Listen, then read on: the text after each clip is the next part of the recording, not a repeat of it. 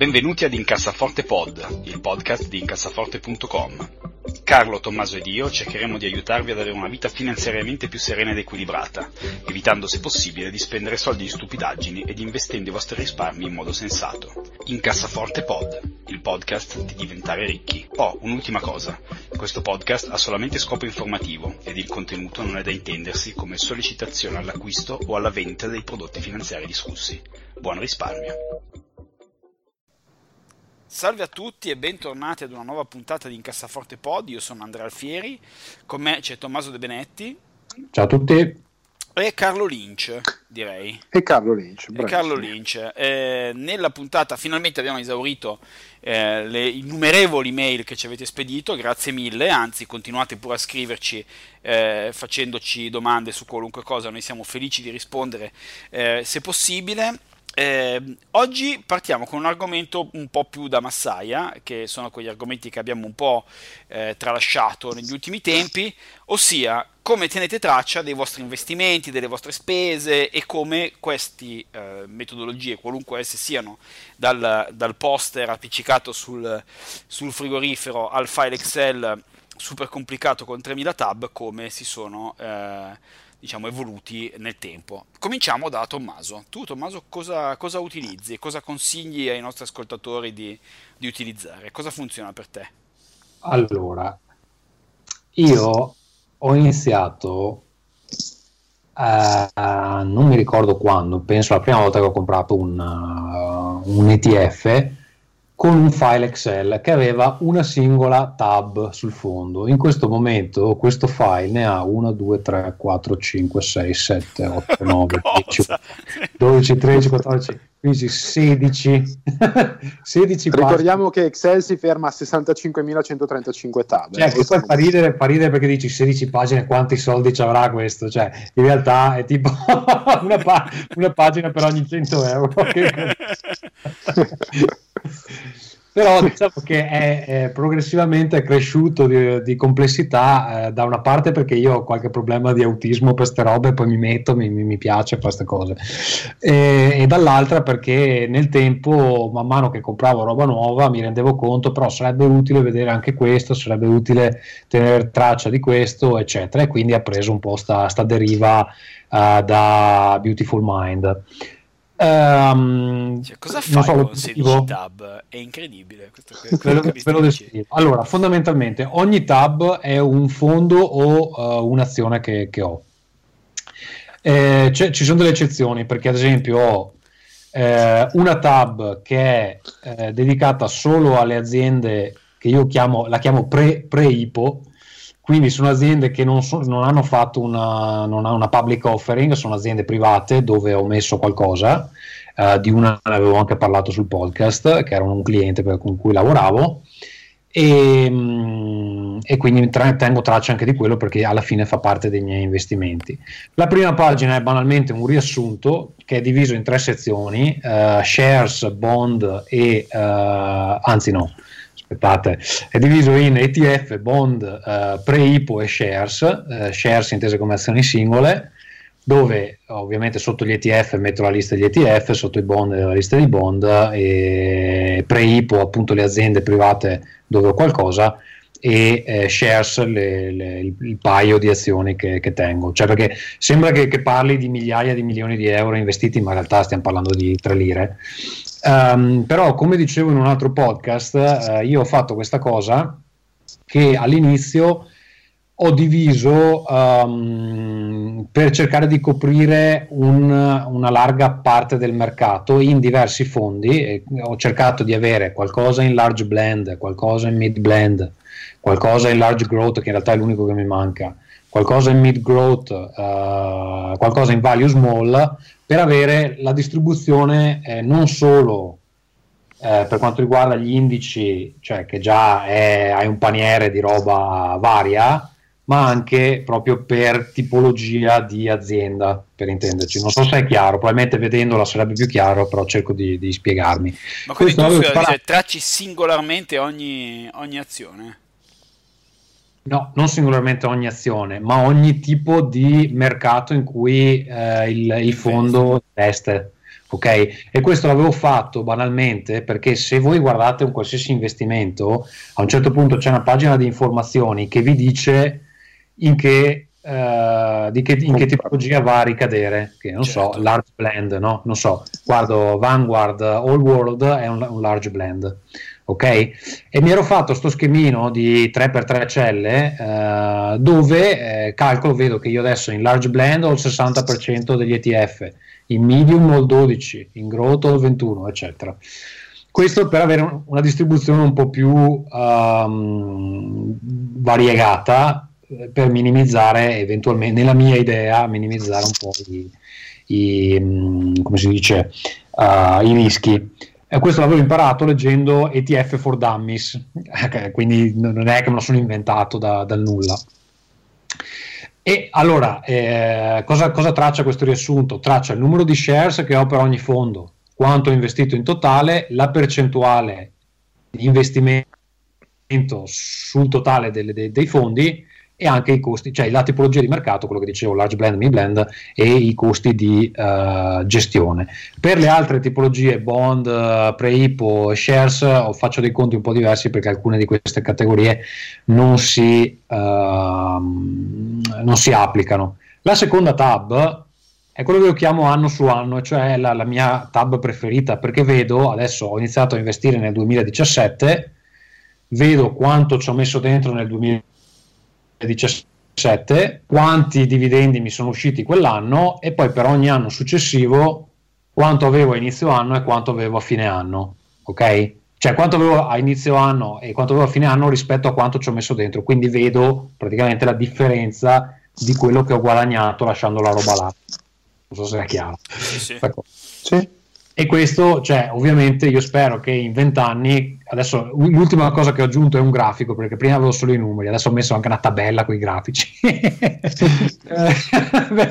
perché è bello vedere queste linee che salgono e fanno vedere. Ah, beh, stiamo... sì, bello. le linee che salgono sono importantissime dal punto di vista motivazionale, cioè sono esatto. senza le linee che salgono eh, non, si può, non si può andare avanti assolutamente. E poi banalmente ogni altra tab cosa riassume? Cioè ne faccio una per ogni fondo o azione in cui investo, azione separata, non le azioni di ogni fondo, dove metto la data in cui ho comprato, quante shares ho comprato, quanto ho investito, quanti sono i costi della banca e la media che mi va a costare una, una, share mettendo tutti i costi dentro, inclusi anche quelli della banca perché alla fine sono costi, quindi non ho certo. capito perché non contarli. E poi eh, una delle ultime cose che ho aggiunto, le ho aggiunte l'estate scorsa, eh, sentendo uh, Animal Spirit mi ha fatto venire questa idea di aggiungere una colonna con scritto notes, cioè scrivere di fianco perché ho comprato quella roba lì in quella data. E sta roba qua è utile perché dopo un anno, dopo due anni, non ti ricordi perché hai fatto quell'acquisto preciso. Eh, per esempio, io adesso qua ho un 11 luglio 2019 ho preso un Developed Europe, 18 shares di Developed Europe, eh, perché c'è scritto tutte le borse sono alte, dei tre indici che, che, avevo in quel momento era quello di cui avevo meno shares, l'ho preso per mancanza di opzioni. Benissimo. Quanto l'hai Benissimo. pagato? Eh, allora, mettendo anche i costi della banca, eh, 30 e 51. E oggi, per... e oggi è a? Eh, non so, devo andare a guardare. Non eh, so. Male, male, male Tommaso. no, no, no, adesso, adesso, andiamo a vedere. No. Ma, eh, e poi ecco, l'ultima cosa che c'è è che eh, se eh, il fondo o l'azione dà dividendi, mi segno anche quando dà i dividendi e quanto dà di dividendi, che poi va tutto a sommarsi nella tab anno su anno, che mi dice fondamentalmente in un anno quanto, quanto ho preso di dividendi. Okay? Che meraviglia. Tutta sta roba me la sono fatta perché io se non vedo una roba grafica che mi dice come sta andando, poi non mi ricordo le cose. Non mi ricordo perché ho comprato questa cosa qui, non mi ricordo come andava l'anno scorso, non mi ricordo niente. E uh, essendo che questa è una prospettiva di lungo periodo, cioè non posso immaginare che io fra dieci anni mi ricordo cosa ho fatto nel 2020. Ma certamente, infatti, io trovo, trovo molto sensato eh, quello che fai. Poi Eh, sì. Io lo faccio no, in maniera leggermente diversa, naturalmente, ma ciascuno eh. ha il suo modo, e, ma sì, mi sembra finora. Devo dire la verità che ho provato a passarlo anche a mia moglie. Gli ho detto: Guarda, c'è già il, l'Excel fatto, devi solo mettere dentro i numeri. Però lei si è rotta il cazzo alla prima, alla prima tab. sì, perché dopo 16 tab ha detto: Ho un marito autistico. e... lei, dice, lei dice: No, ma io lo vedo, dalla, io lo vedo dalla, dall'app della banca. Però non è vero, perché l'app della banca ti dà degli altri dati, non ti dà gli storici. Certo e, e, mettere tutto insieme poi diventa difficile dopo un certo periodo che, fa, che fai sto sì il grosso problema dell'app della banca è che se tu eh, vendi una cosa in perdita e poi ne compri un'altra non, non, ti fa vedere nel prezzo d'acquisto non ti fa vedere la perdita no? ecco. e, e alla stessa maniera se vendi una cosa avendoci guadagnato il 100% e poi compri un'altra azione non ti fa vedere che tu quell'azione l'hai comprata avendo guadagnato il 100% di partenza. Quindi sicuramente sì, cioè se uno vuole fare un tracking, eh, il tool diciamo semplice della banca non è, non è sufficiente. Ecco, questo sì. Ecco, questo, questo è una, un problema matematico che però non ho ancora affrontato perché io finora non ho mai venduto niente. Nel momento, vendo, nel momento, in cui vendo, devo capire come segnarlo in maniera che poi i conteggi tornino. Ecco, diciamo. Tu, Carlo, come fai invece? Allora, io uso eh, beh, un'app per le spese, eh, vado a compartimenti stagni, uso un'app sul cellulare per quelle che sono le mie spese correnti, quindi io so in un anno che, che cosa spendo e quindi mi regolo in base alle mie entrate e alle mie uscite. Per quanto riguarda invece il tracciamento diciamo degli investimenti, è home, home Budget quella che uso io ce ne sono tantissime simili, la mia si chiama Home Budget c'è sia per iOS che per Android. Eh, la versione Pro a pagamento costa un paio di dollari e toglie le, le pubblicità. La comunità di, di quest'app è che poi volendo esporta il tutto in un, uh, in un foglio Excel o, eh, e lo salva anche su Dropbox, in cloud, eccetera, così lo potete un po' mixare con tutto quello che volete. Ma diciamo che è una cosa che uso più che altro per la, la quotidianità. Eh, invece gli investimenti veri e propri li traccio su un unico foglio Excel che io confidenzialmente chiamo Matrix e a cui voglio bene come un fratello. È un, è un, file Excel che è una creazione credo di una decina d'anni fa ormai, ancora in Excel 97 eh, e sostanzialmente più o meno è fatto così. Allora, sulle colonne di uh, sinistra del foglio c'è il copia e incolla del mio conto titoli dall'inizio. Quindi tutte le operazioni che ho fatto in, uh, in azioni, acquisti e vendite, ce le ho copia e incollate lì per comodità e ho evidenziato in giallo le righe degli acquisti veri e propri eh, ho lasciato mm, negli altri colori quando invece magari mi vengono erogati dividendi, quando sono caricate delle spese, eccetera, eccetera, eccetera. Quindi lì andando a vedere nelle varie, mm, le varie righe evidenziate so esattamente quanto ho comprato e in che data. Eh, il tutto poi diviso eh, anche per anni, di, fianco ci ho messo la colonna dell'anno in modo che con un filtro so quanto, cosa ho comprato nel 18, nel 17, nel 16, nel 15 e così via. Um, sulla parte invece destra del foglio ho eh, un elenco di tutte le mie azioni eh, al costo reale diciamo, de- dell'investimento, quindi eh, contando eventuali reinvestimenti, eccetera, eccetera, eccetera, riallacciandomi a quello che diceva prima Tommaso, per capire effettivamente quanto ho pagato un'azione che ho in portafoglio. Eh, di fianco ad ogni azione eh, c'è per ogni anno solare, eh, no scusate, di fianco a ogni azione ci sono i quattro quarter dell'anno e sono indicati quanti dividendi mi dà quell'azione, cioè in numero oppure se sono reinvestiti ci metto la scritta script e così so che sono stati reinvestiti. Eh, I dividendi li segno sempre al netto della tassazione se vengono erogati, così non ho dubbi, non devo stare lì a contare quanto mi ha reso effettivamente, no? metto direttamente il netto già recurtato e così alla fine vedo eh, ogni anno quanto mi ha, eh, nell'anno corrente quanto mi ha, mi ha reso quel titolo. Questo perché so in particolare quanto mi hanno reso nettamente i dividendi, siccome io li reinvesto sempre al 100%, magari non negli stessi titoli ma in altri, so che quella cifra io tassativamente nell'anno devo reinvestirla in più a quelli che sono i miei risparmi, così non corro il rischio di spendermela. Eh, poi sotto lo stesso specchiettino replicato con eh, ogni colonna indica un anno solare e quindi so ogni anno quanto mi ha, quanto mi ha reso quel titolo e alla fine faccio anch'io il grafichino come, come l'ho fatto Maso e, e, e so quanto quel, quell'investimento mi ha, mi ha, dato negli anni, sia in totale ma soprattutto di media, cioè lo divido per gli anni eh, nei, quali, nei quali l'investimento ha lavorato. Cazzo, grandissimo. Con, questi tre dati ho tutto. Poi ho, ho un'altra tab, a dire la verità.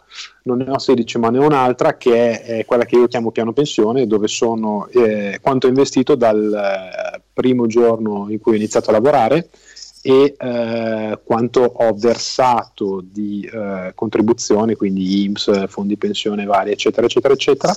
Ho la mia stima fino al, al 2050, la mia pianificazione di investimento ogni anno lo modifico l'anno precedente con il consuntivo, quindi so quanto eh, a che punto effettivamente sono arrivato e alla fine ho il mio numerone che è quello con cui dovrei andare in pensione, cosa che sicuramente non succederà perché succederà sicuramente qualche cazzo per strada, per cui non, non, succederà, però almeno il mio prospettino me lo sono fatto. Sì, sì, sì.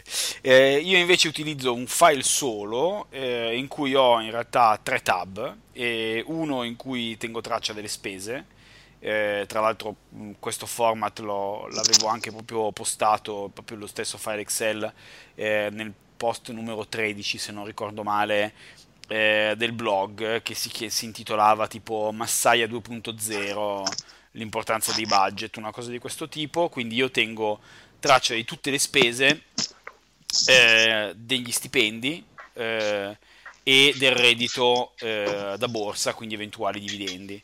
Quindi io eh, in questa prima tab ho un, un, follow up ogni mese di quanto risparmio, quanto, quanto investo in borsa, eccetera. Eh, ho un secondo tab dove invece tengo traccia di quello che è il mio cosiddetto net worth, cioè il totale dei, dei miei asset. Eh, quindi molto semplicemente io per ogni anno ho una griglia molto semplice dove c'è il cash, eh, le obbligazioni che sono a zero oramai da quando io sono rientrato in Italia, il totale azioni e un valore molto conservativo eh, di quello che è il mio piccolo appartamento. Eh, questo per avere un'idea, diciamo, di quello che è il valore totale dei miei asset, ok? Quindi naturalmente al netto di eventuali debiti che io fortunatamente non ho.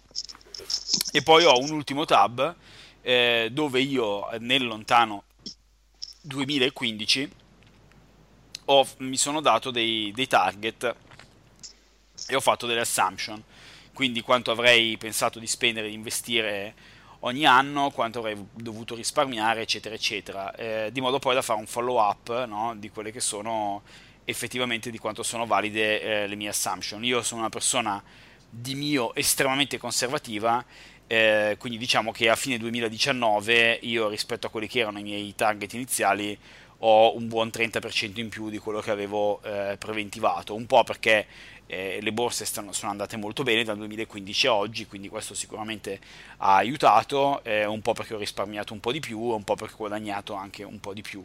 Ehm, il concetto è, secondo me, importante da ritenere in questa cosa, è avere, eh, createvi un, un, eh, un modo per tracciare quello che voi spendete, quello che voi investite, perché investite ehm, è un'idea, perché è un'idea diciamo, ricapitolativa di quello che è il vostro investimento. Questo vi serve per avere, secondo me, un certo tipo di disciplina mentale.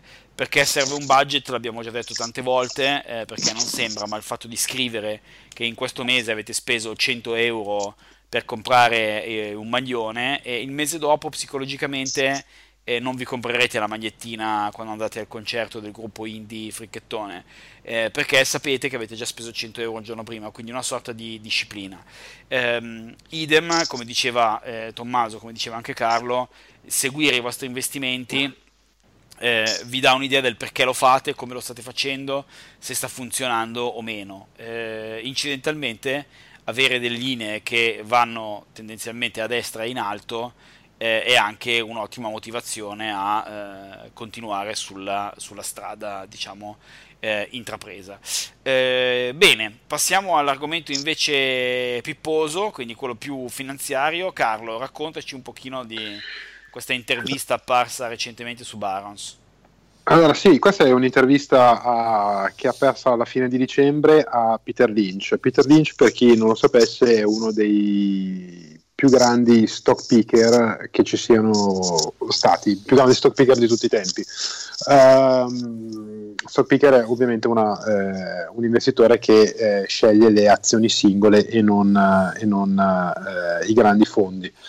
Eh, cosa c'è di interessante in questa intervista? A parte che ovviamente leggere di, di, un investitore così di successo eh, è sempre interessante e dà sempre un sacco di spunti.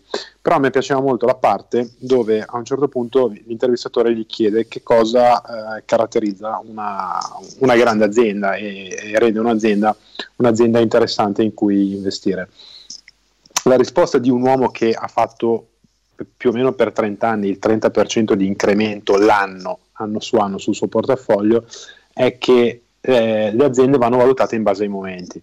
Cioè ci sono tante eh, aziende che eh, in un certo momento possono sembrare di successo e poi non lo sono più e viceversa e fa un paragone molto bello con le partite di baseball. Anche chi non ha mai visto una partita di baseball più o meno eh, saprà che la partita è divisa in nove inning, no? in nove tempi se vogliamo.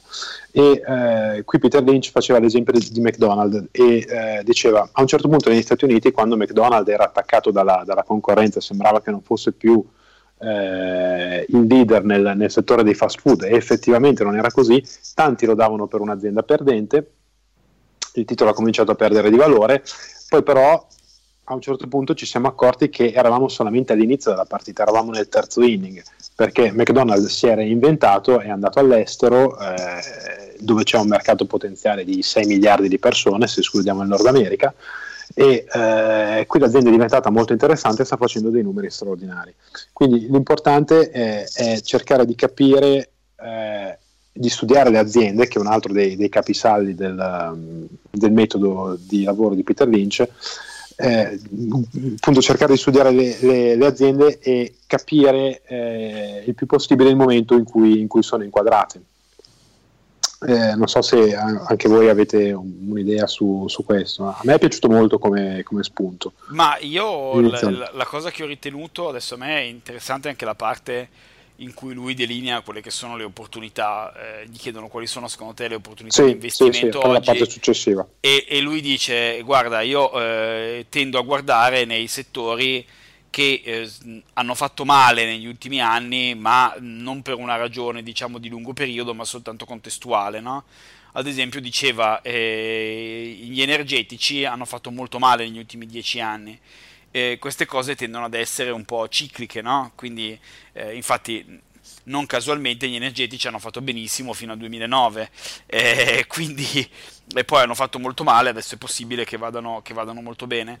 Io devo dire la cosa più, più, che però più mi ha stupito è come in realtà non ci siano grandissime, cioè un'intervista che chiunque se la legga, ehm, cioè, non, non parla di cose astruse, eh, di buon senso. opzioni piuttosto che strategie di trading bizzarre, cioè investire non è una cosa tecnicamente difficile, cioè eh, la parte complicata è quella di mantenere la disciplina molto spesso.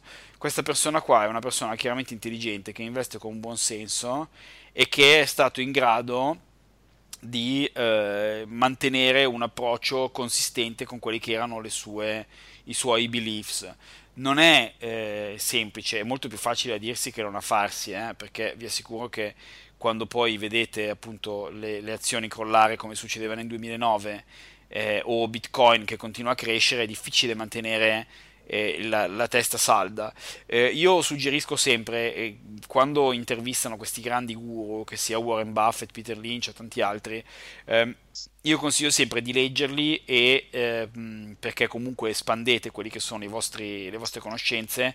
Ehm, non pensate di essere loro, cioè nel senso queste persone eh, vivono in un pianeta completamente diverso dal nostro, sono persone eh, i cui averi si misurano in eh, centinaia di milioni di, di, dollari molto spesso, quindi eh, diciamo che le loro necessità sono ben diverse dalle nostre, eh, le persone normali di solito no, hanno difficoltà, se vanno in vacanza alle, alle Canarie poi non possono comprarsi il frigo nuovo, eh, queste persone qui vivono in un mondo completamente parallelo. Quindi, loro le Canarie se le comprano, diciamo. Esatto, esatto, cioè loro eh, valutano se acquistare uno Stato, esattamente, proprio in denaro sonante. Eh, quindi eh, leggetelo perché comunque eh, più informazione vi apre la testa. Eh, non pensate eh, che copiare quello che fanno i miliardari possa portarvi, no, no. Eh, possa portarvi a, a, alla prosperità perché insomma eh, loro appunto hanno logiche completamente diverse dalle nostre. Sì, ci sono un altro paio di spunti però che secondo me sono interessanti, oltre a quello che dici tu giustamente. Uno è sempre il consiglio di studiare le, le aziende sulle quali si investe. No? Lui dice se non riuscite a convincere un bambino di 8 anni motivi, sui motivi per i quali avete, avete acquistato un'azienda, eh, le azioni di un'azienda, allora probabilmente c'è qualcosa che non va nel vostro investimento, che è una regola anche qui generale molto di buon senso eh, che però eh, è sempre bene rispettare perché altrimenti si rischia di fare delle, delle, grandi cavolate. E l'ultima parte che dice, che secondo me può essere interessante, non so cosa ne pensi tu, dice non comprate mai un qualche cosa senza prima aver guardato i numeri. Basta avere fatto la quinta elementare e, eh, e siete in grado di, di guardare alla matematica di, dei fondamentali di, di, un'azienda. Non so tu Andrea se c'è qualche numero in particolare, proprio alla grossa, eh, di quelli che trovi sul, sul report della banca che guardi prima di comprare un titolo, non so, i ricavi, i guadagni, come gira il magazzino. Ma eh, allora io personalmente, eh, insomma, dipende un pochino eh, anche da quella che è la fase contestuale. Ad esempio, io personalmente ad oggi quando cerco le azioni singole eh, cerco aziende che abbiano se possibile pochi debiti eh, perché ad oggi secondo me questa politica di eh, easy money eh, ha fatto sì che troppe aziende ehm, facessero i debiti per fare tipo degli share buyback o delle cose strane quindi mi piacciono aziende oggi in una situazione di grande prosperità eh, mi piacciono aziende che abbiano un bilancio solido.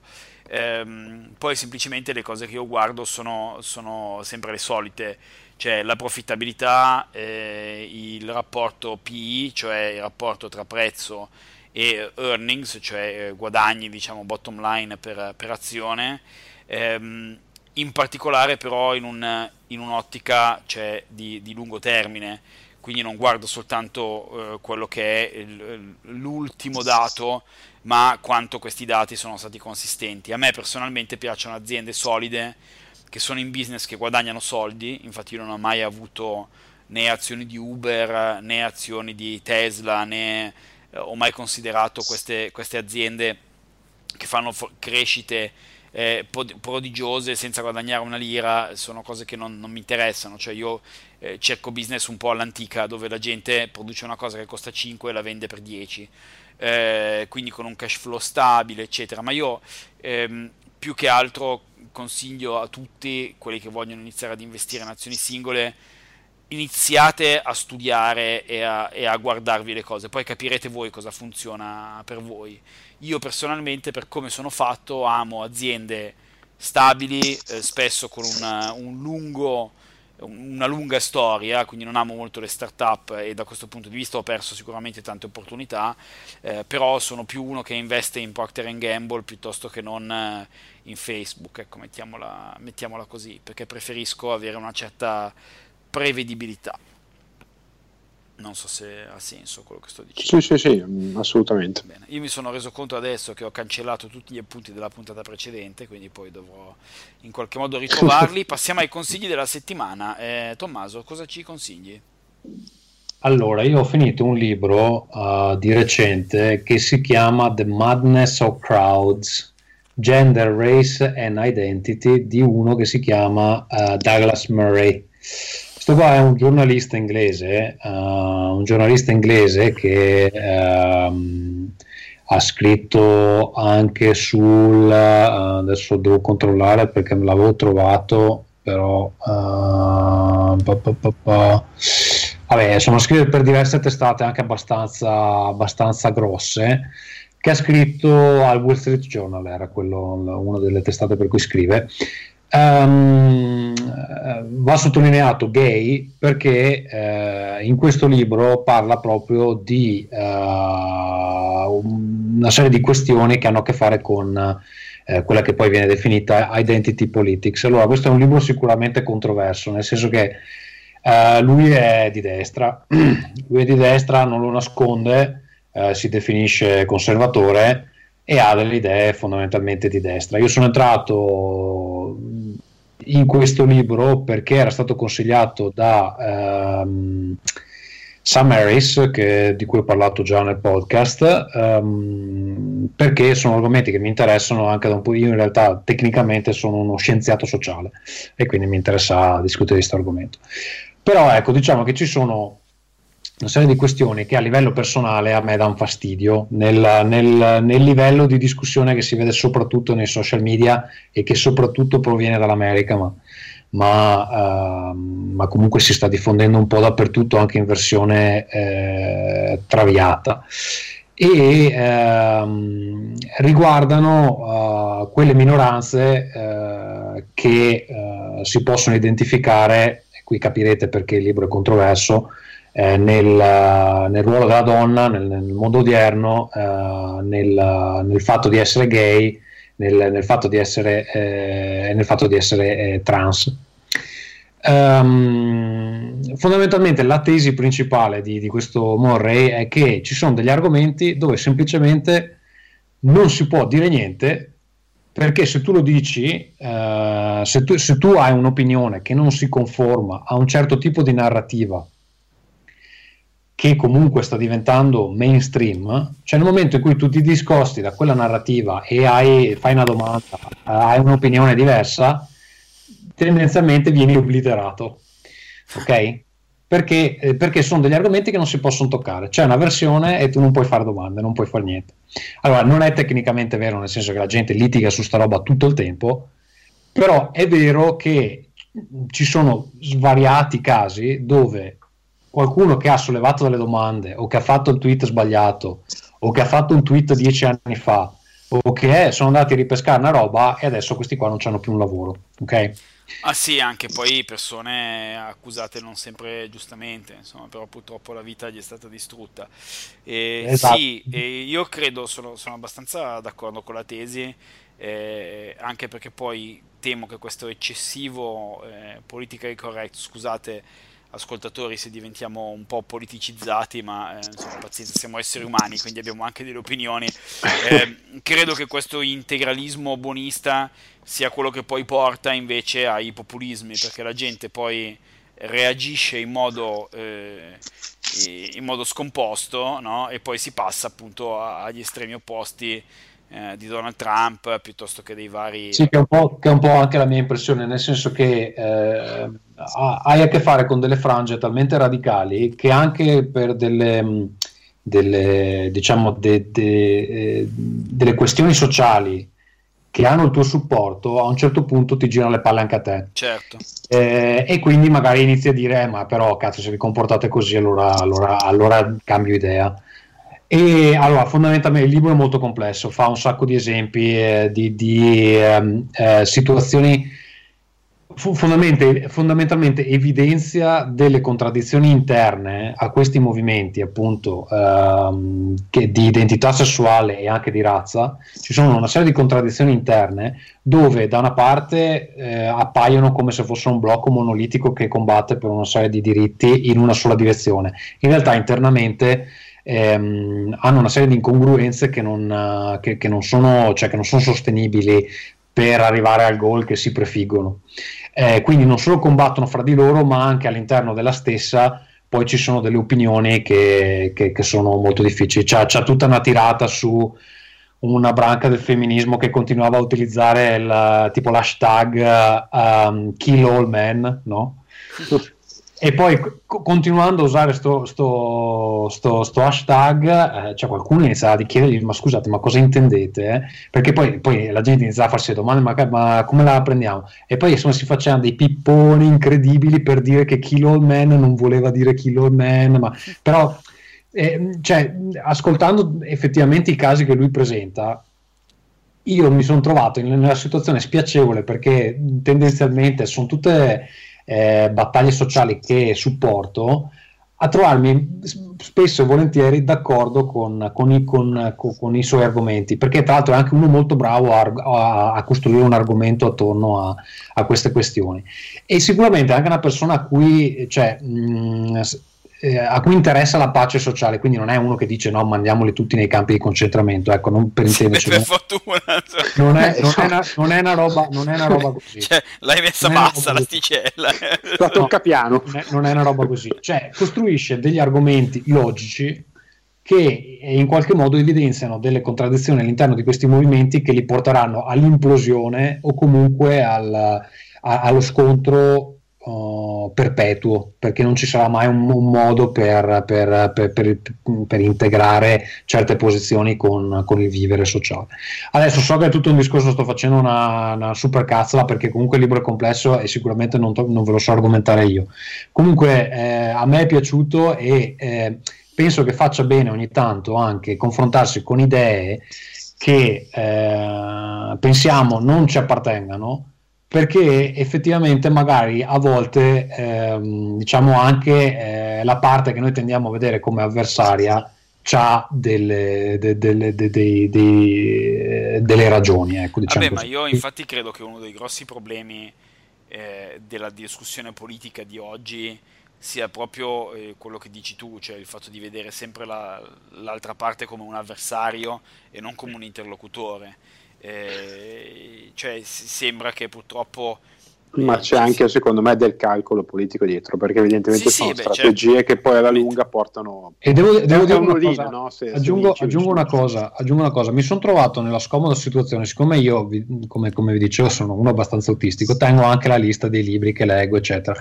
Ho un account su Goodreads eh, dove segno tutti. Cioè, mi sono trovato nella situazione di pensare ma se io leggo sto libro e la gente di, vede che leggo sto libro di uno di destra che chiaramente ha delle idee controverse, poi ho delle ricadute di qualche tipo solo per, per, essermi esposto alle idee di qualcun altro. E secondo me, se siamo arrivati a questo punto, c'è un problema.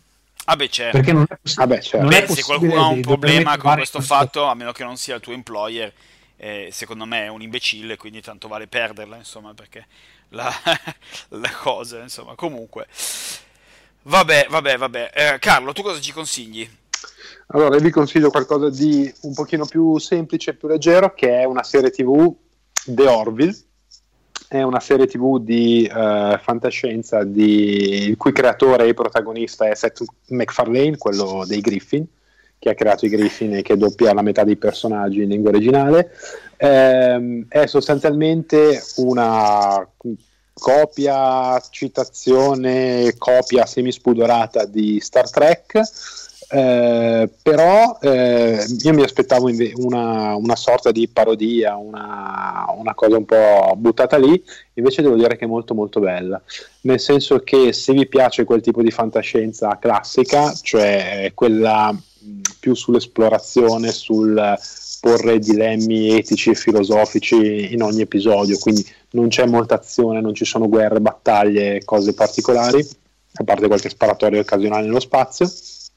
Ma eh, McFarlane ha messo in piedi questa serie dove ha fatto veramente una, una sorta di Star Trek The Next Generation eh, ogni tanto ci butta dentro qualche battuta, ma molto soft, molto leggera, che fa ridere, che strappa la risata, eh, però allo stesso tempo è riuscito a trovare un, un bel equilibrio tra, tra, questa parte un po' che sdrammatizza un po' il, eh, la messa in scena e il, lo spirito originale di queste serie. Non ho idea di come non gli abbiano ancora fatto causa per violazione di copyright, perché ci sono alcune cose che sono, sono veramente, veramente uguali tanto che se l'avessero chiamata Star Trek The Orville poteva benissimo essere una serie del, del franchise di Star Trek eh, però, però, mi è piaciuta insomma se, se vi piace questo genere di cose dategli una chance perché se lo merita, vi divertite. Si trova dove, scusami, forse l'hai detto, ma Su, è una serie Fox, quindi sui canali Sky, Digitale Terrestre, un po' dappertutto, on demand, poi ci sono vabbè, anche i cofanetti, sono uscite due stagioni, hanno rinnovato anche la terza.